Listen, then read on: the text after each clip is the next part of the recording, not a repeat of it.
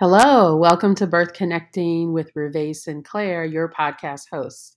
Here on Birth Connecting, we talk about all things birth, postpartum, early parenting, community building, doula work, birth worker, skills and responsibilities, and business. Thank you for joining us today. Now let's get started.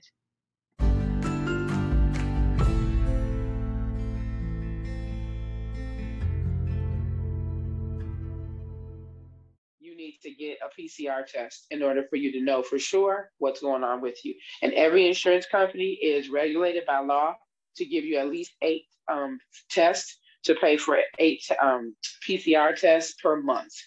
Per month. Okay. I was per just about month. to ask, is that per year? Because you know, in six weeks, I had about five PCRs and I'm I thought I only had three more left to get me through the end of the year. Okay, that is super powerful information. Um, then okay, so because the at home test, because you know my at home test after a week said negative, child, and you know I had it for six weeks. So how how do we use the at home tests? Like, what is their value if they're not reliable? I, I, yeah, can you just speak to that? I don't even know what words. I don't even know how to put a question to it, but I'm just trying to understand the what's the value of them. What what can, how can we use them in this mix of options? So I think that if you have symptoms and you need to get a test real quick right now, it'll say, you know, you get it and you'll, you'll say it's COVID, but then get a PCR to follow up with that. If it doesn't, if it doesn't have um, indicate that you have COVID, the antigen test, then that's that's the kind of test that you can use to potentially go to the doctor, because doctors' offices don't want you to. They, if you come in like I have a sinus infection. I had, and so they had to call me and they said, hey, we need to get a negative COVID test before you come in here.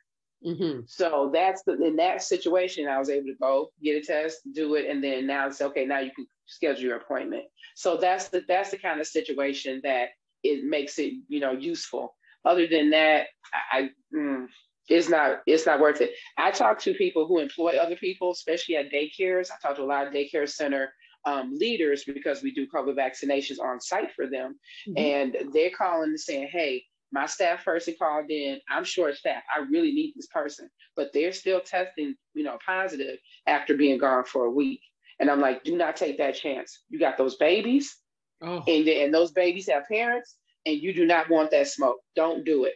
Mm-hmm. I know it's you're tempted, and this is the reason why because the, the opening of the economy, that's why we all are in this. You know, we had we kind of got thrust into being back outside before we really, as a as a country, were really ready to be outside. Honestly. Yeah. So this is this is the ramification of that. So you know, everybody's like, I need my money. It's like, do you need your life? Do you need right. that of someone else that you might be impacting? You know, negatively. People are still dying from COVID. It's about 500 people a day in the U.S. still dying from COVID now. Today. I was just going to ask you that. Like, can you give us the reality, if you have the numbers, about how serious this is? Um, so, 500 people still a day dying from COVID.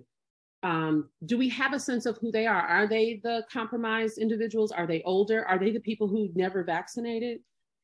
Um, it's a mixture, um, but it's a it's heavy on um, the older and it's heavy on the unvaccinated. Okay. Those are the two that are really, really, really, really impacted. Okay. Oh.